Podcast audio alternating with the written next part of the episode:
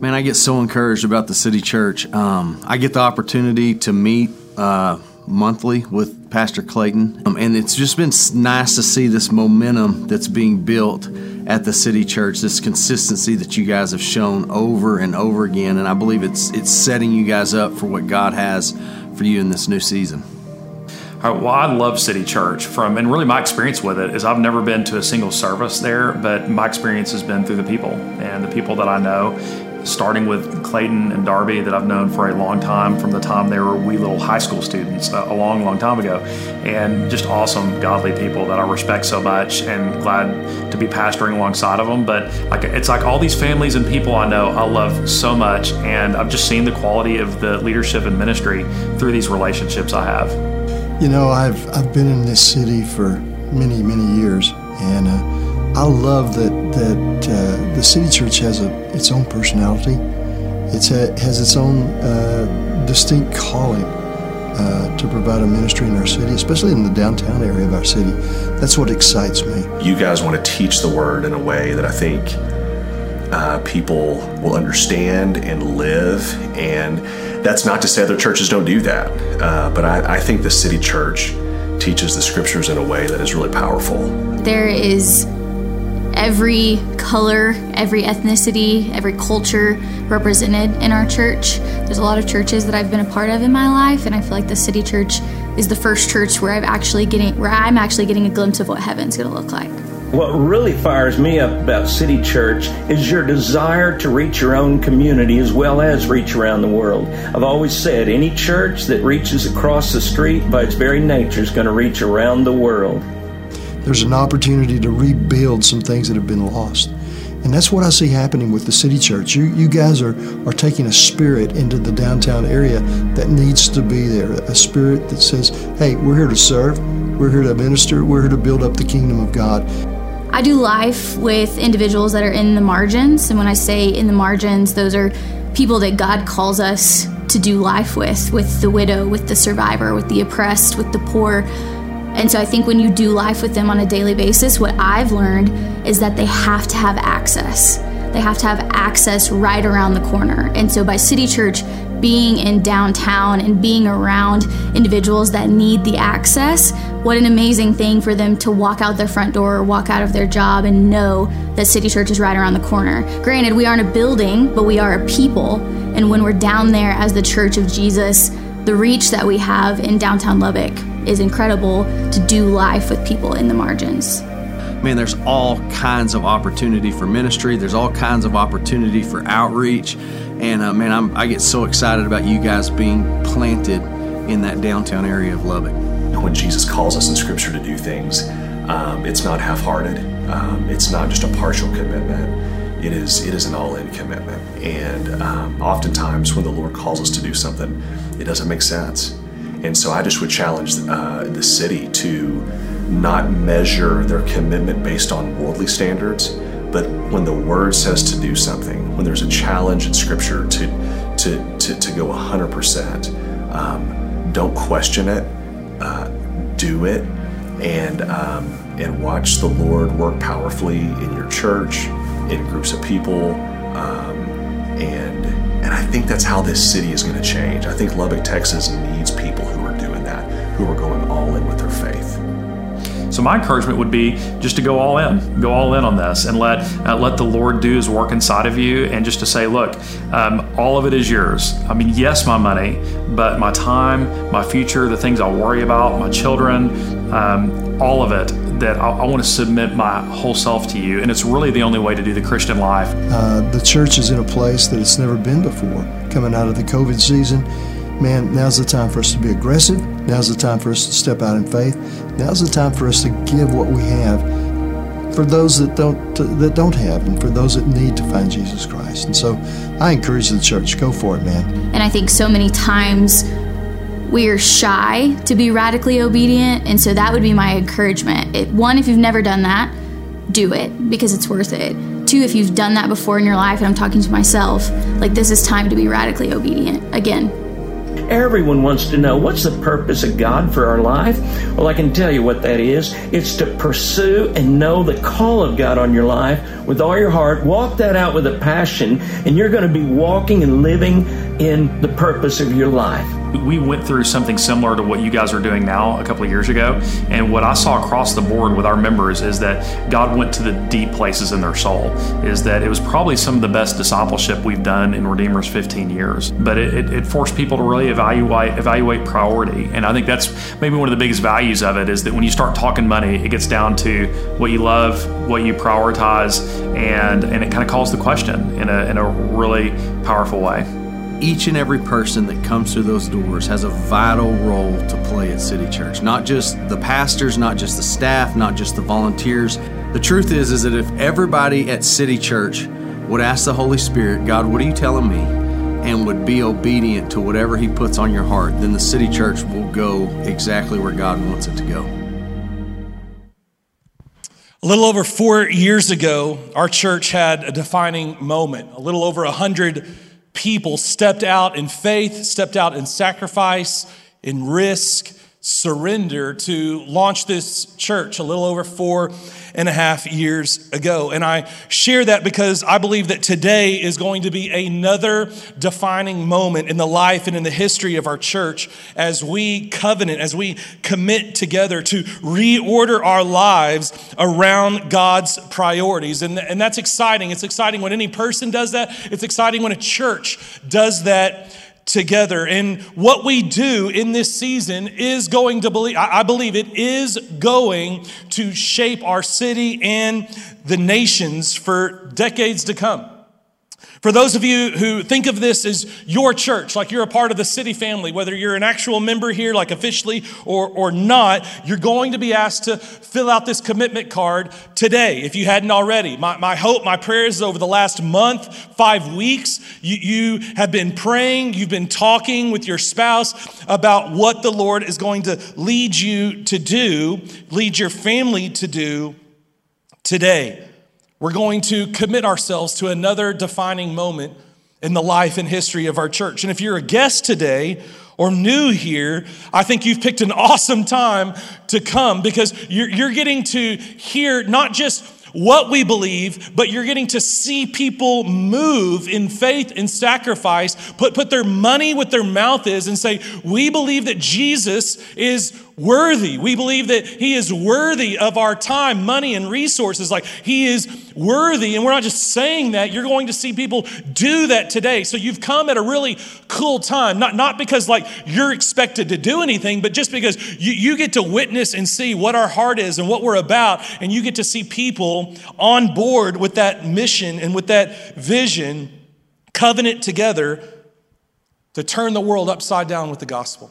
We're, we're in the final week of a series called Project One, where we're looking at where God is taking us as a people, like in this season and in the next season to come. And we're looking at what it's going to take to get there. And we've called this season Project One. And our team has put together these guidebooks um, that talk about who we are as a church, where we're headed, uh, what it's going to take to get there, some initiatives that we have as a church. And, and, so if you're here and you don't have one of these, would you just lift up your hand because we'd love to get you one? Uh, this says uh, where, where, who we are, where we're going. Um, it talks about the commitment that we're making together. It has our sermon notes for the whole series and for today in there. So Nothing to be ashamed of. If you forgot yours, didn't bring yours, hadn't been here, whatever, just lift up your hand and we got people that are going to bring you one of our guidebooks right now. We've called this season Project One because the scripture says there is one God, not many gods, but, but one God. The Lord said to the nation of Israel through his servant Moses, Hear Israel, the Lord your God is one.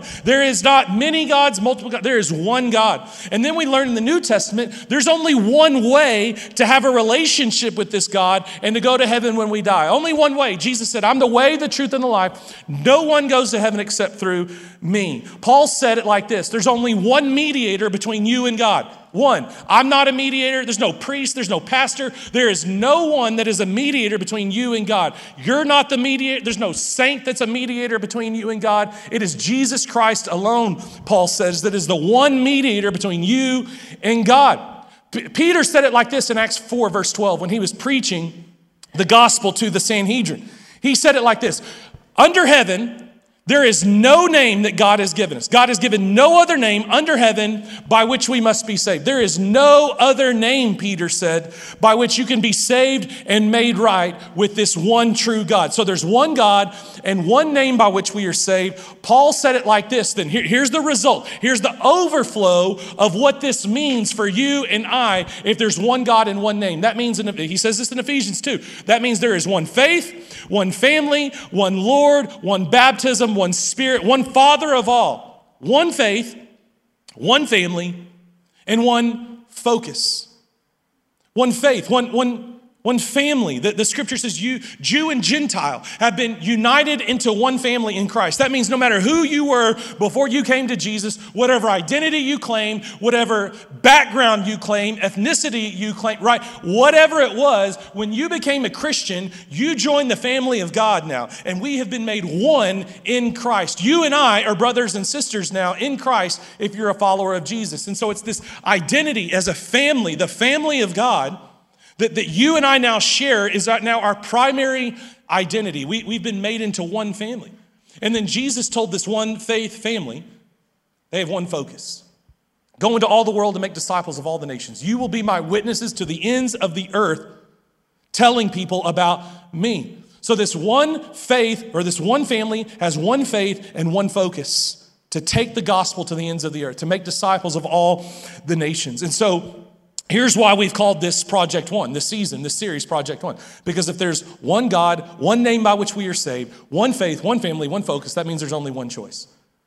There's only one choice if you're a follower of Jesus, and that's to go all, all in.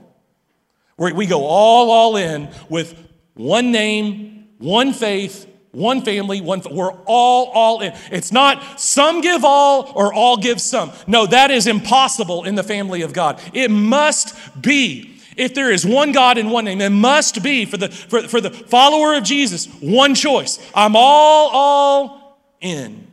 And so that's what this season has been all about. We've said it's time for a new core group to rise up to step out in faith and sacrifice and surrender and risk. It's time for a new core group to rise up and stand shoulder to shoulder with our original core group. And that's what Project One is about. If you've missed the last weeks of this series, I, am inviting you, and, and, and, if you're a part of the city family here, uh, this is your church, I'm challenging you. Get caught up. Like, go on our website, go on our app, get caught up so that you're, you're, on board with this, so that, so that, like it says in Acts, we can be of one heart and one mind and all on the same page. There's a 12 minute vision video that talks about who we are and, and where we're headed on our website and on our app.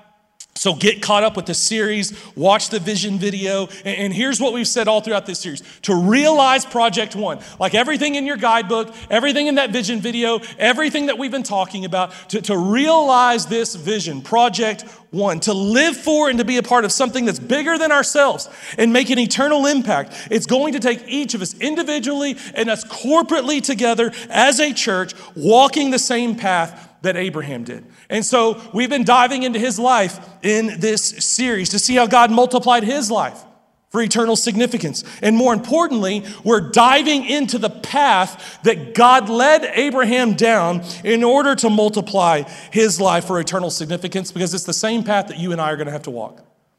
And it's the same path our church is going to walk. If we're going to live for something that's bigger than ourselves. And isn't that what you want?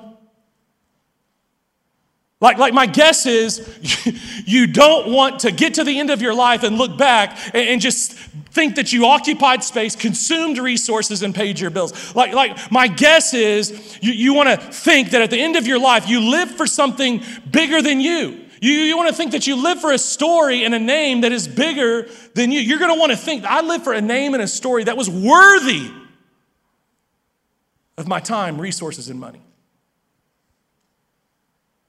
You see, if you're a follower of Jesus, you have the Spirit of God living inside of you, and it's beating, it is pumping for you to live for a name and a story that is bigger than you. It just is. One, you were created that way. Paul says in Colossians chapter 1, you were made by Jesus for Jesus. Like you are on this planet for Jesus, for his name and his renown. Not your name and your renown, not your story, but for his name and for his story. That's why you're on this planet. And if you have the Holy Spirit of God living inside of you, it's moving you and saying, Yes, that's why I'm here. That's what I want to live for his name, to live for his fame, to live for his story. You see, some of us are just living small story kind of lives. We're, we're, we're living boring lives, if you want me to be honest. We're, we're living for the next paycheck, the next drink, the next party, the next vacation, the next sporting event, what, whatever it is. Like we live for the, and none of them are bad in and of themselves. No, but when we when we begin to live for secondary things, when, when we begin to live for things that that really don't make sense in light of eternity. Like when we begin to give ourselves to such a small, boring, insignificant story, we realize, we, we, we find it's, it's not fulfilling. It's, it's not why I'm here. I was created to live for something so much bigger than myself, so much bigger than the next paycheck, so much bigger than the next drink or party or workday. Like, you're here for something bigger than that. You're here for a bigger story. You're here for a bigger name. And so I'm just, I'm calling that out in us and calling us to that because you have a God given desire to live for something bigger than you, and it's the glory of God. And prayerfully, hopefully, I'm, I'm pointing, we're, we're, I'm pointing my, myself and, and you, God's pointing me and you like together to live for His name and for His story, for something that's so much bigger than you. I, I, I love this picture, and so I've repeated it every week in this series that, that our hearts, my heart, they, they get out of alignment just like a car does and we drift to the left or to the right. And to the left there's self-sufficiency and to the right to, to the right there's self-centeredness. Like like we drift just just naturally and we need the holy spirit of god to come and to reprioritize like like and realign our hearts to live for something that makes sense in light of eternity because it's so tempting to live for such small stories and boring stories. Like, we need the Holy Spirit of God to come and bring realignment to the mission of God, to the glory of God. And we're going to see Abraham doing exactly what we're talking about today. He's going to live for and give himself for something that is bigger than him. he's going to put himself on the line, he's going to risk it all for the glory of God. But not necessarily for himself. It's going to be about someone else. It's going to be for another people. It's not going to have anything to do with him. No, no, no, no. Living for yourself is such a small, boring story. Living for what you can get, that's boring. It's small. No, Abraham is going to plead with God for the sake of another people for someone else. He's going to live for something. He's going to put it all on the line for a bigger story, for someone else. If you got your Bible, turn with me to Genesis chapter 18. Turn in your guidebook to week chapter er, or to week 5 rather of our series. All the verses and the fill in the blank, everything's going to be there in your guidebook. We haven't been using our app in this series because we've been wanting you to kind of engage with the guidebook. And so Follow along there. The verses are going to be on the screen. That's a great way to engage in our time together. Here's what's happening. Let me update you kind of on where we're at. Genesis chapter 18. Three mysterious men have come down to talk with Abraham. They have two purposes for their visit. The, the first purpose is the good news. They want to announce to Sarah, Abraham's wife, that she's pregnant. Here's the second reason it's the bad news, right? Good news first, Bad news second. Secondly, here's the bad news. They intend to destroy two very wicked cities, Sodom and Gomorrah. Sodom and Gomorrah were notorious not only for their sexual immorality, cruelty, but also their oppression of the poor. And so the three men meet with Abraham and Sarah and they announce Sarah's pregnancy. That's task one. That's the happy part of their journey. That's been completed. But now it's the, it's the bad news. And that's where we are at. Chapter 18, verse 16, it says this Then the men got up from their meal and looked out towards Sodom. As they left, Abraham went with them to send them on their way. Verse 17, though, says this Should I hide my plan? Like what's about to happen with Sodom and Gomorrah? Should I hide my plan from Abraham? The Lord asked. So, real quick, let's stop there. Who, who are these mysterious men? Well, at least one of them is God Himself. Because look in verse 17, He speaks in the first person. Should I hide my plan from Abraham? The Lord asked.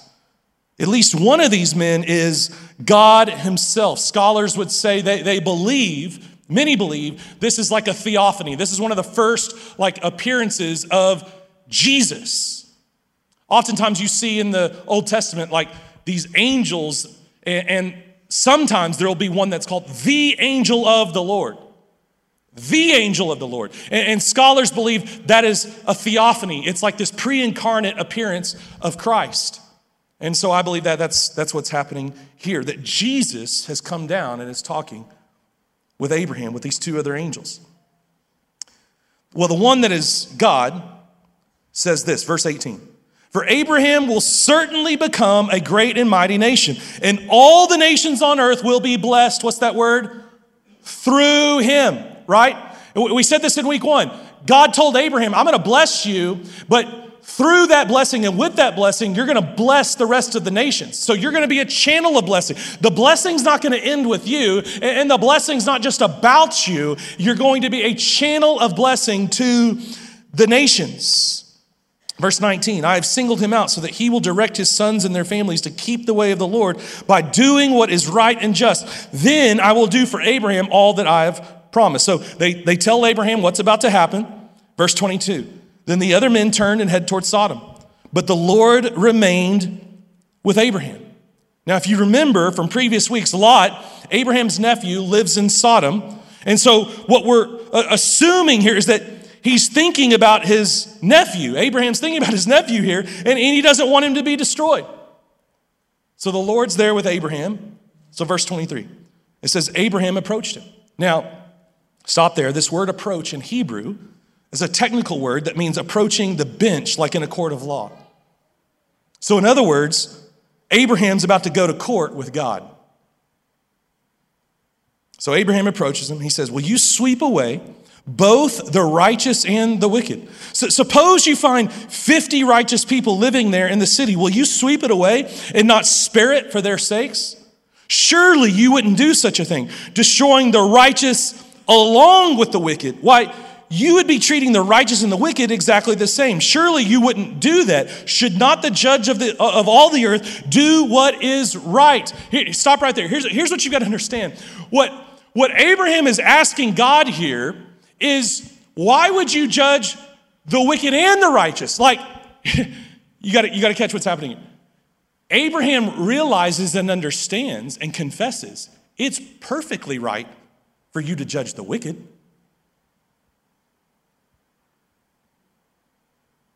Like that makes sense. Like it is good and right for you to judge the wicked, but but because you're good and right, because you're a just judge, you're not going to judge the righteous, but inherent in what Abraham is saying, like don't miss this. He's saying it makes sense. It is both good and right that you judge the wicked. How is that both good and right? Because not only is our God infinitely loving and patient and kind and forgiving and merciful, our God is also infinitely holy and righteous and just. And a good judge, a just judge, cannot let wicked, evil people go unpunished, or he would not be a good and just judge. And so Abraham recognizes here that the wicked deserve the judgment of God. And that's what we'll learn in the New Testament as well. This isn't, you're like, well, that's just Old Testament. No, no, no, no. no. Romans chapter 3 says, we have all sinned and fallen short of the glory of God. And then Romans 6.23 says, and the wages of our sin is death. You and I are not good people. The Bible says there is no one good, no, not one. And, and, and our attempts at righteousness, our doing better and trying harder, they're like filthy rags to God. There is no one good, the Bible says. No, not one. And the wages of our sin, our wicked and evil sin, in the eyes of a infinitely holy and righteous God, is untenable. And so our good and righteous and holy God must punish sin. And so to, to Abraham, that makes total sense that God would punish, that he would destroy the wicked, the evil. Verse 26. And the Lord replied, Okay, if I find 50 righteous people in Sodom, I will spare the entire city for their sake. Then Abraham spoke again, Since I have begun, let me speak further to my Lord. Even though I'm but dust and ashes, like I, am not, I'm not worthy to be in your presence. You see the humility here, the, the reverence here, the, the, the fear of God here. The scripture says that, that wisdom, like it, the, the beginning of wisdom is the fear of the Lord. Suppose, verse 20, suppose there are only 45 righteous people rather than 50. Well, you destroyed the whole city for a lack of five? In other words, like, well, if there's only 45, sure, surely the, that five wouldn't make the difference between destruction and salvation. A- Abraham's like haggling with God here, like you'd haggle over the price of a car, right? God plays along. I will not destroy it if I find 45 righteous people there. Then Abraham pressed his request further. Suppose there's only 40. And the Lord replied, I will not destroy it for the sake of 40. Please, please don't be angry, uh, my, my Lord. Abraham pleaded. There it is again. Like there's a reverence, there's a, there's a fear here. He understands there's some risk here by, by even engaging with God in this conversation. Like he, he, he, he knows what's happening here. And so don't be angry, Abraham pleaded. Let me speak. Suppose there's only 30 righteous people are found. Anybody got 30, right? 40, 40, 30, right? It's like an auction. Let me hear 40. Let me get 35. Can I get 35? What about 30? Can I get 30? Right? He, he's, he's haggling with the Lord here again. And the Lord replied, I will not destroy it if I find 30. Then Abraham said, Since I have dared to speak to the Lord, let me continue. Suppose there are only 20. And the Lord replied, Then I will not destroy it for the sake of the 20. Finally, Abraham said, Lord, please don't be angry with me if I speak one more time. Suppose there are only 10 found there. And the Lord replied, Then I will not destroy it for the sake of the 10. When the Lord had finished his conversation with Abraham, he went on his way, and Abraham returned to his tent. Two questions and two challenges. First of all, the two questions. Here's the first question. First question is this Why is Abraham praying for the city in the first place? Why, Abraham? Like, what is the what is the big deal? Like, why do you care about what happens with this city. Like, I, I, used to think he was just doing it for, for Lot's sake. Like, that makes sense. Like, he's his nephew, like, to keep God from destroying the city so, eh, eh, so that Lot won't be harmed, right? Like, that, that, that makes sense. But, but Abraham could have just asked for that directly. He, he could have said, like, hey, God, I know you need to destroy Sodom and Gomorrah. Like, that makes sense. They're, they're a wicked and, and, evil people. Like they, they, they deserve the judgment of God just like all of us do. Like I, I get that, but could you just give some time? Like, could you give me some time to get Lot out first? Like, like that makes sense. That, like then you can wipe out those disgusting Canaanites and be rid of them for good. But, but let's get Lot out first, right? I mean, that makes some sense.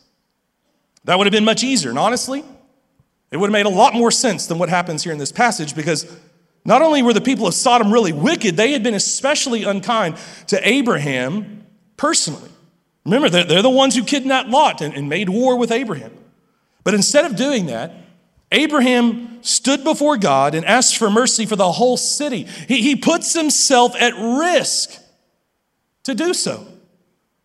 Notice how he keeps saying, God, don't be mad. Don't, don't be angry. I'm just, I'm just dusting out. He knows he's pushing it with God. He's putting himself on the line for them.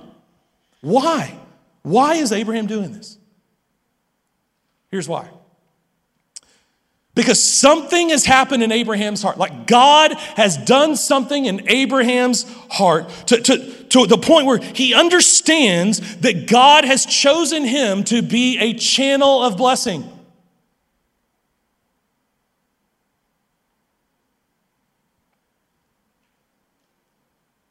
Not just the blessing ending with him. No, he, he understands that the blessing is not just for him, it's for the nations. See what God said in verse 18? I've chosen Abraham so that all the nations of the earth shall be blessed through him. In other words, God shares his plan with Abraham so that he could ask for them to be blessed instead of destroyed. And Abraham understood that. And so Abraham rises up, he steps out in faith, And he steps into who God called him to be. He steps into his identity, his God given identity. He steps into his God given destiny as a channel of blessing for the nations. And you might think, and you would be right, but, but they've been unkind to Abraham. They didn't deserve that blessing or Abraham's mercy. Yeah, but Abraham understood that he had been unkind to God and that he didn't deserve the blessing either. But God had blessed him anyway, even though he had failed God time and time again. So now it just makes sense that he asked for a similar mercy to be shown to Sodom and Gomorrah. I, say that it makes sense. It doesn't make sense unless you see yourself as a recipient of great grace You see, when you see yourself as a recipient of great, great, unfathomable grace, you instinctively develop a desire to see it extended to others. Something has changed in Abraham's heart. He understands his calling to be a channel of blessing. And so that's why he's crying out to God. He's pleading with God. He's interceding with God. He's putting it all on the line. He's putting his life on the line for these people because he understands his calling to be a channel of blessing. Second question is this Why does Abraham stop the negotiations at 10? You ever wondered that? Like, why 10? Like, as far as negotiations uh, go, Abraham seemed to be on a roll here. He's gotten down from God gotten he's gotten God down from 50 righteous people to 10. So so why stop there? Like any negotiator knows when you sense an opening, like you press as far as you possibly can to get to the lowest price. So, why didn't Abraham do that? Why, why didn't he haggle God down to one righteous person? Well, evidently, Abraham recognized there was not even one in the city that was righteous enough to have the city spared. So he leaves off the negotiation, and Sodom and Gomorrah is destroyed. As a favor to Abraham, God warns Abraham's nephew Lot first that he and his two daughters uh, can get out, but then he pours out fire and brimstone on Sodom and Gomorrah. And this story leaves a question that only the New Testament can answer. Is there no one righteous enough who can plead on behalf of the wicked earth and stay the wrath of God on our behalf? The Hajj is a annual Islamic pilgrimage to Mecca. About 3 million Muslims a year take this pilgrimage known as the Hajj, Hajj, where they go to the temple square and they circle this black rock called the Kaaba. And you see the people there. Three million a year will make this pilgrimage and they will do this kind of prayer journey, this prayer walk where they hope to get in here into the middle and touch this black rock. They get closer and closer, hoping to touch it. The three million approximately the best Muslims in the entire world will make this journey each year. And here's what they're doing they're, they're praying for forgiveness. And they're hoping, they're, they're praying that at least one in the three million is righteous enough that God will forgive the rest on the basis of that one. That's the prayer. Who is the one? That is righteous enough, that can spare the rest from their sin. Who is that one? There's only one. There's only been one ever in the history of the world that has been righteous, that through their own righteousness can cover a people and spare them from the wrath of God. And his name is Jesus. About 750 years before Jesus' birth, Isaiah foretold in great detail the horrors of the cross that the Messiah would suffer on. And he concludes Isaiah 53 with verse 11 saying this God will see the suffering of his soul and be satisfied. God will see the suffering of his son who stands in our place for our sin, takes on the wrath of God that you and I deserve for our sin. He stands in our place for our sin, meeting all the righteous requirements of the law, the New Testament will say. And because of his suffering, as the wrath of God was poured out on him for your sin and my sin, the prophet Isaiah says, The Lord will be satisfied. It will satisfy the wrath of God for your sin and my sin, for all of Jesus' brothers and sisters who have, by faith, reached out and touched him. That have believed that, that Jesus died in their place for their sin, rose again three days later, conquering sin, conquering the grave.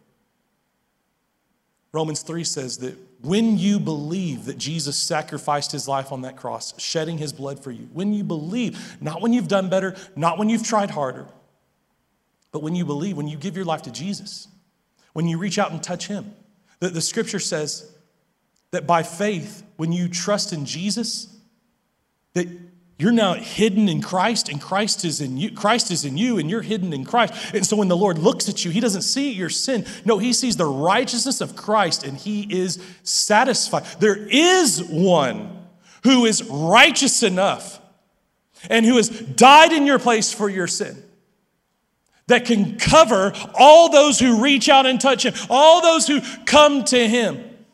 And so, if you've never given your life to Jesus before, today is the day. Now is the time. Give your life to Jesus. Reach out to Him, and you can be saved of your sin and made right with God and know for sure that when you die, you're going to heaven. Not when you've done better, not when you've tried harder. When you give your life to Jesus. And then Christ is in you, and you're in Him. And that one righteous person whose sacrifice was so immensely satisfying to God. We can be forgiven of our sin, and God will give us his righteousness. And not only that, we then, as followers of Jesus, we, we plead for him to extend that same mercy that we've received to even the most wicked of sinners. And God will hear that prayer because of his son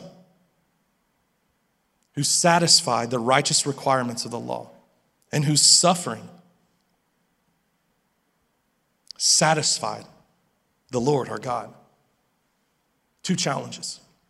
What, what, does this mean for us? It, you and I have been placed in a similar situation as Abraham. So, so what does this mean for us? Well, well, number one, God has called you to a circle and a city. He's called you to a circle of family members, friends, coworkers, and neighbors. He's called you to that circle for a purpose. He's called you to that city that you live for a purpose. God has called you to a city and a circle for a purpose. Each of us has been placed into a community to pray and sacrifice on its behalf. God placed you in that family, in that community, so that you could ask for blessing and mercy for others there. That was his intention in putting you where he did. Acts chapter 17, verse 26, Paul explains that God predetermined God predetermined, before you were ever born, God predetermined, it says this, the allotted periods and boundaries of people's dwelling places. But before you were ever born, He, he determined the boundaries of your dwelling place. That's your home. He predetermined it. And it says this so that, so here's the purpose, so that they, might learn to seek God. In other words, God has sovereignly arranged where people live so that other people might seek Him. So, my kids on their team, your kids on their teams at, at their school, like you, you in your job, at, in your neighborhood, like wherever God has placed you, it's, it's bigger than anything you could have possibly imagined.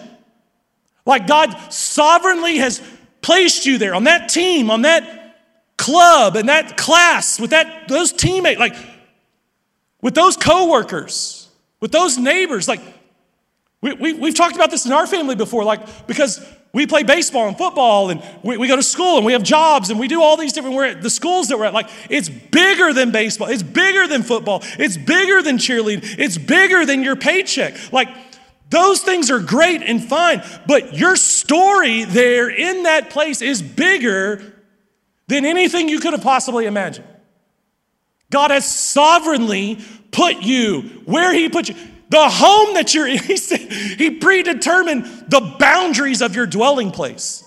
Like that specifically for a purpose, for a reason. Do you see people in your circle that way? Like in your family, your friends, your coworkers, or your neighbors, like are you, are you praying for them in that way? Like, do you understand it's, it's bigger than your paycheck? It's, it, it, it's, it's so much bigger. Like the, the, the paycheck, the, the, the money, the, the, the sport, like there's nothing wrong with those things in and of themselves, but we don't live for those things. Those are secondary things that would be boring to live for. It's so much bigger than that.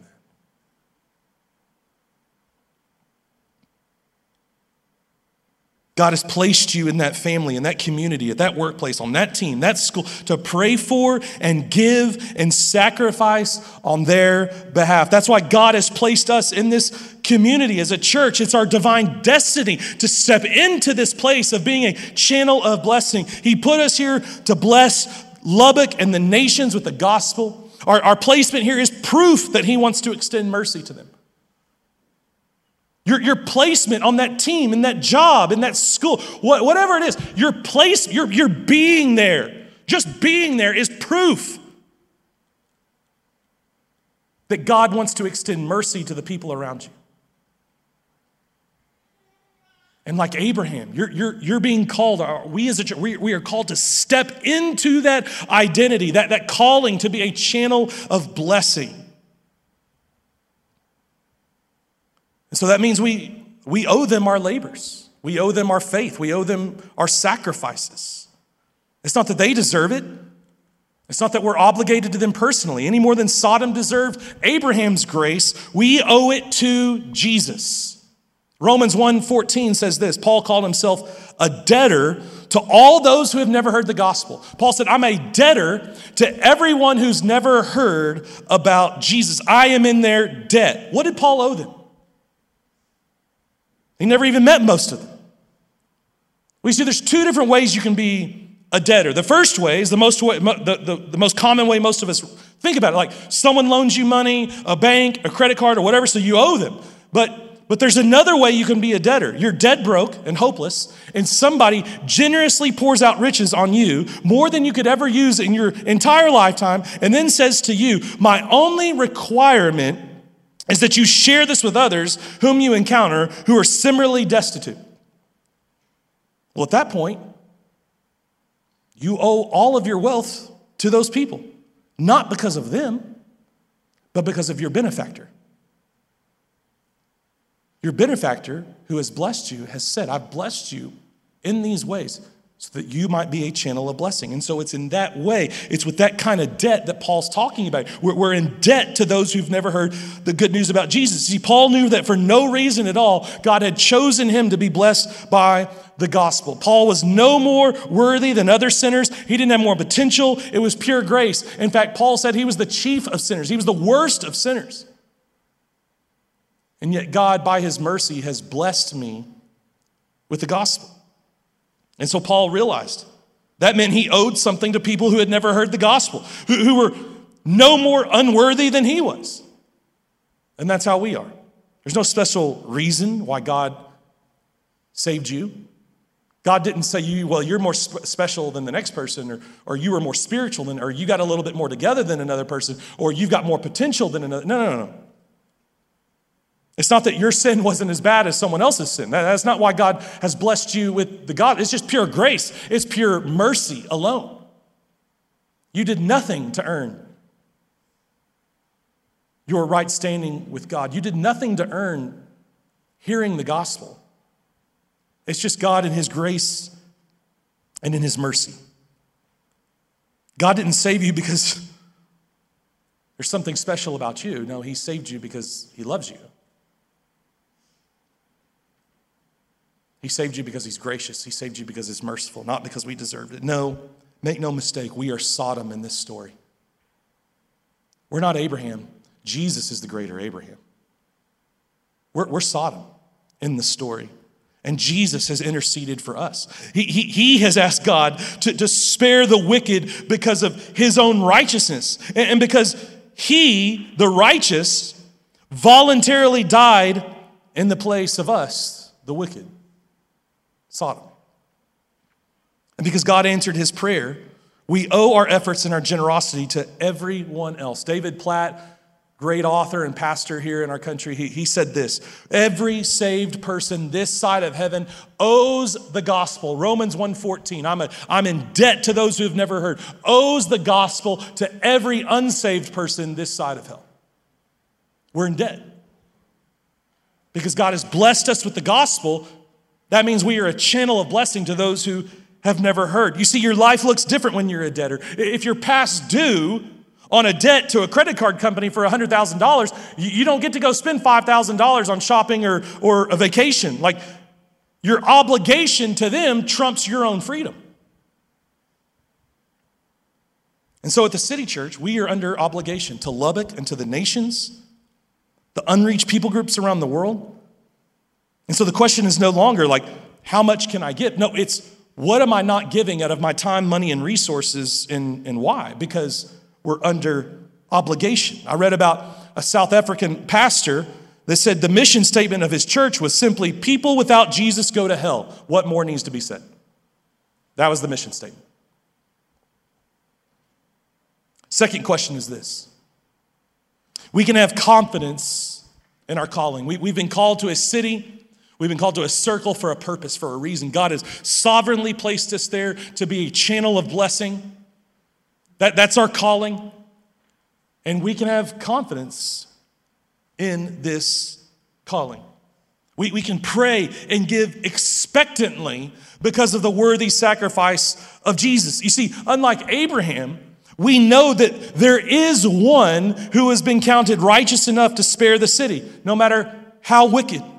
And on his behalf, because the righteous died in the place of the wicked, he commands us now to ask boldly in his name. And then when we do that, the Father promises he's going to hear it. Psalm 2, verse 8 says this Ask of me, and I will give you the nations for your inheritance and the ends of the earth for your possession. He's talking to his Messiah here, to the anointed one. He's saying, Ask of me.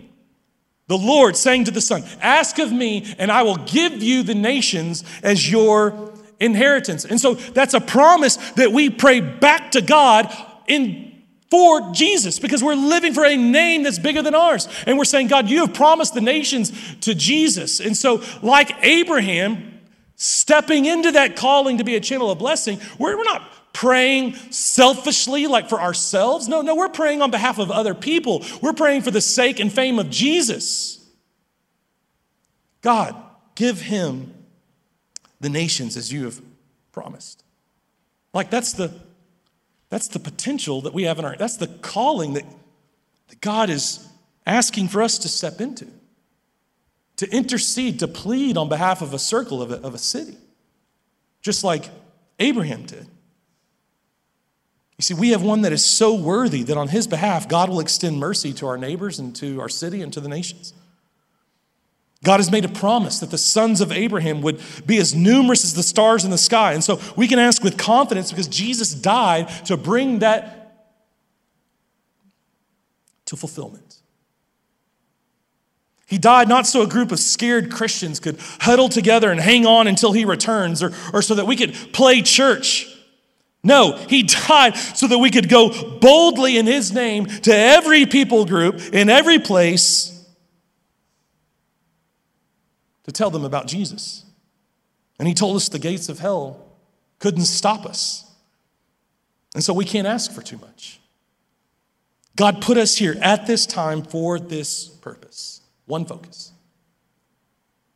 to go to the ends of the earth with the gospel, to make disciples of Jesus all over the world. And so we need to ask and dream big because of Jesus' worthy sacrifice. John Newton, who's famous for writing the great hymn Amazing Grace, wrote a, another hymn with a tune that's a little goofy. And so most churches don't sing it, but, but here are some of the words. I, I love it. He said this Thou art coming to a king, so with thee, with the Lord God, large petitions bring. Not for that money or that car. It's not about us. The calling is to be the channel of blessing. And so there's this inherent calling on the people of God that's being implied here that we're going to care more about getting the gospel to the ends of the earth than my own comfort and safety. Thou art coming to a king, so with thee large petitions bring, for his grace and power are such none can ever ask too much. We're asking for the nations. We're asking for our family members, our friends, our coworkers, our neighbors. We're asking for our city. And God invites us to, to haggle with him, to plead in Jesus' name at the bench of his throne room, to, to put before him the, the one name that God will never turn down, and that's the name of his son, Jesus. So let me ask you who's that one person? Who's that family member? Who's that community, that nation that if you took this promise seriously, you would pray for, give for, sacrifice for? You see, what we're doing in this season, in this Project One season, matters. It matters because by believing God, we can change the eternities of other people, like in our city, in our country, and among the nations. Like what we are doing can change the world, like it can turn the world upside down, just like it was said of the early church in the book of Acts. And so, because Abraham followed, you're here. Who's going to point to you and say, because he followed, because she followed, I'm I'm here. Because Abraham trusted God, you're here. Who's going to point to you and say, because they trusted God, I'm here? Because Abraham prioritized God and surrendered and believed God for big things. Who's going to point to you and say, because they prioritized God, because they gave it all, because he or she believed God, like I'm here? You see, like Abraham, you and I are called to live for something bigger than ourselves. And living for something bigger than yourself requires praying for, sacrificing for, and giving to something bigger than yourself.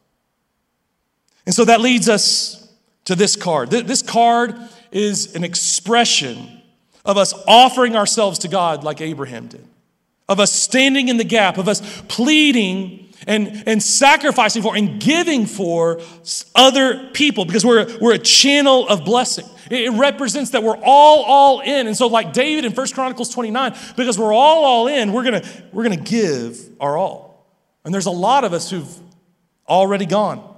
Like we've already committed. See, a couple of weeks ago, we, we gathered together our leaders, our volunteers, a lot of our core people for what we called Advanced Commitment Night. And, and I don't know if you know this, but when, when David built the temple or when he raised money for the temple back in First Chronicles 29, the kings and the priests and the leaders went first. And they gave first, and then the rest of the people came and gave. And so many of our leaders from the city church gathered together here that night in worship and in prayer, and we've already made our commitments first prior to the rest of us going and doing it this weekend. And let me tell you, man, I'm blown away by the sacrifices and generosity of those people. And we're praying that 100% of us are going to take that step with them. That's, that's, the, that's the primary goal in this season for 100% of us to participate, for us all to be all in. Not, not, not some gave all or all gave some, but for us all to be all in. And so I want to show you a few snapshots of what's going on in these people's hearts. It's not about the number, it's about what's going on in your heart behind the number. So, so check out some of these stories in this video. What we're doing tonight, it matters. It says a lot about what's going on in our hearts. And we need, we need God to come and do something in us if He's going to do something through us.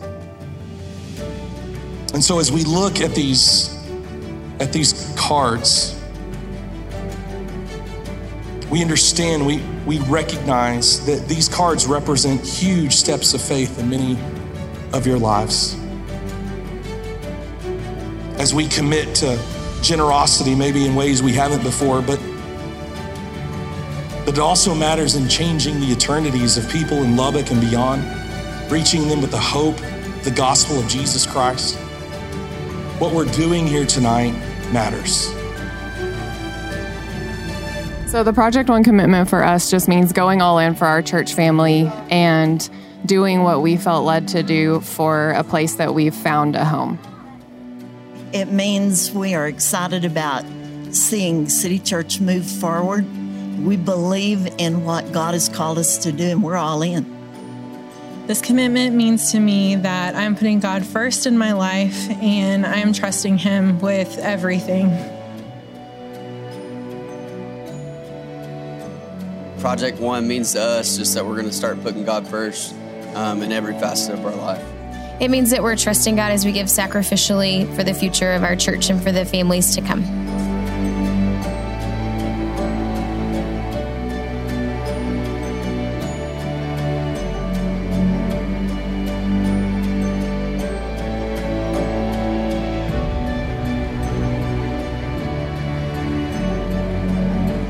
After a really tough year um, of hard things, this commitment means stepping out in faith and trusting God again.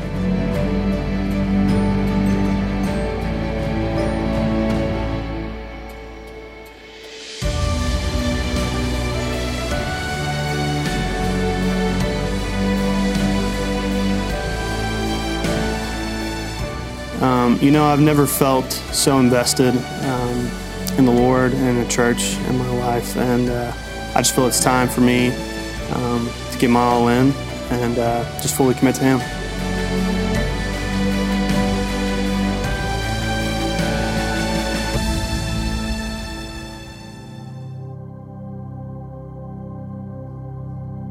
With us, to stand with them, to stand with countless millions of people who have gone before us all throughout church history, have stepped out in faith and sacrifice and risked it all for the sake of the gospel, for the name of Jesus.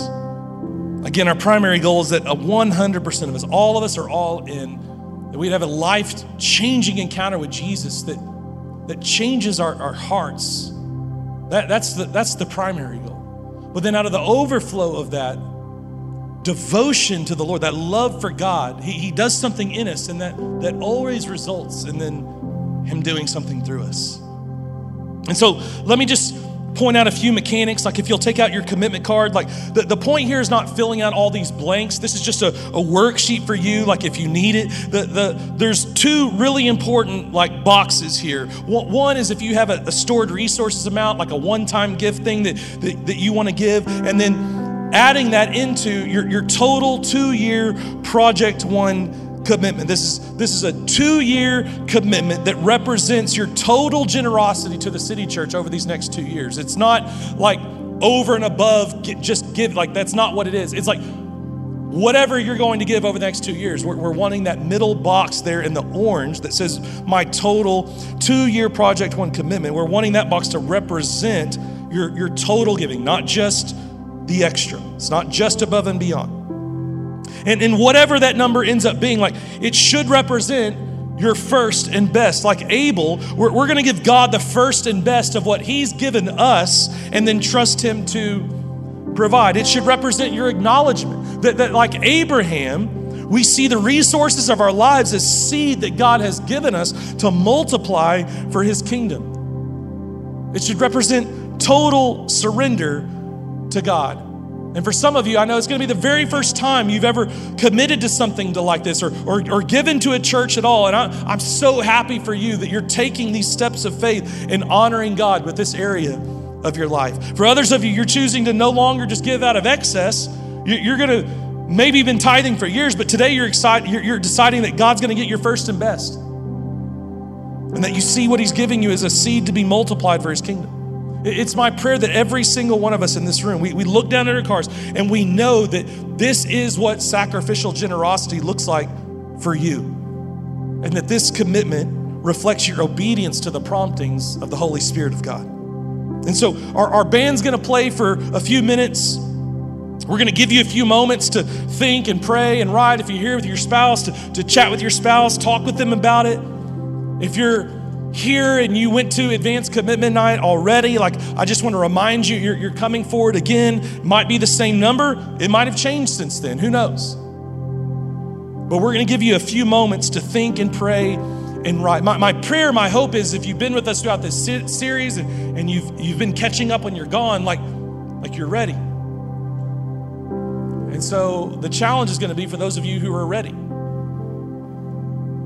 come and to bring your commitment card and put it in this tank. It represents going from death to life. It represents new life in Christ. It represents people's lives being changed with the gospel. So take a few minutes, and then I'll come back up and give you more instruction here in just a moment.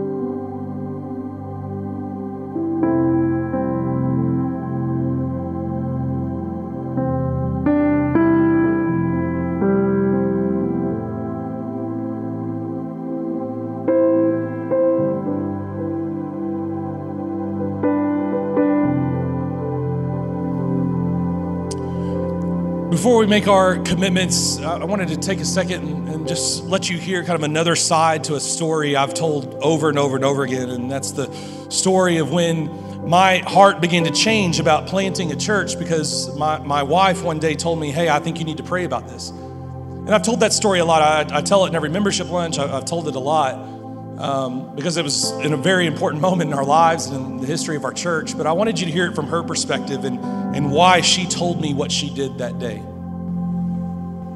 Uh, yeah, so probably I guess four and a half years ago, um, you know, at the time we were we were not in corporate uh, worship in a in a church family.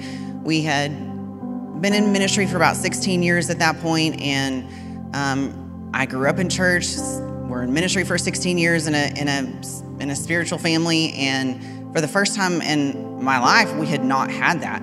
And I don't know what we were talking about in the kitchen that day, but at, I think the word that I used, I mean, of course, I was like bawling. I, I said, I think our family is drowning. I think we are we're missing something. We are, um, we're just kind of floating. I, I didn't really feel like we were all moving in one direction spiritually. Not that there was anything, you know, horrible going on, but it, there was just there was something that was not there for our family. And I I had talked to so many other families who kind of felt that way, just lost, um, kind of felt abandoned, like they didn't have a landing spot for their family.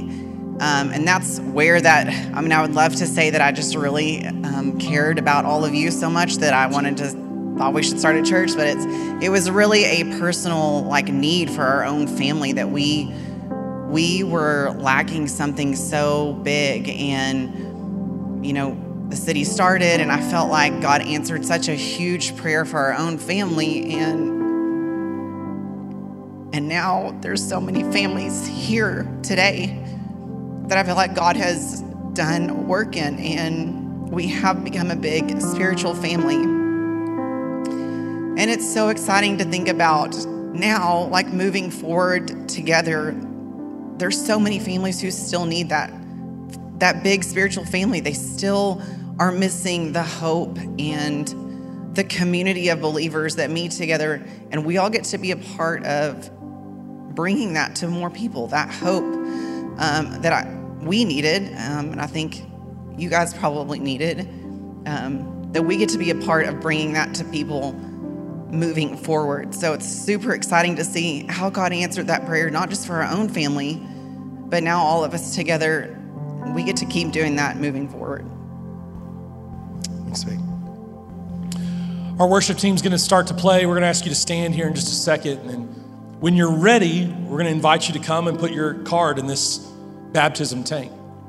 And so I'm going to pray. We're going to stand. We're going to worship God. And we're going to commit and covenant together to step into this next season. God, I pray that your Holy Spirit would just stir up a devotion for you, a love for you, just like David talked about in First Chronicles 29. He said, Out of my devotion for the Lord and for his people and for his purposes,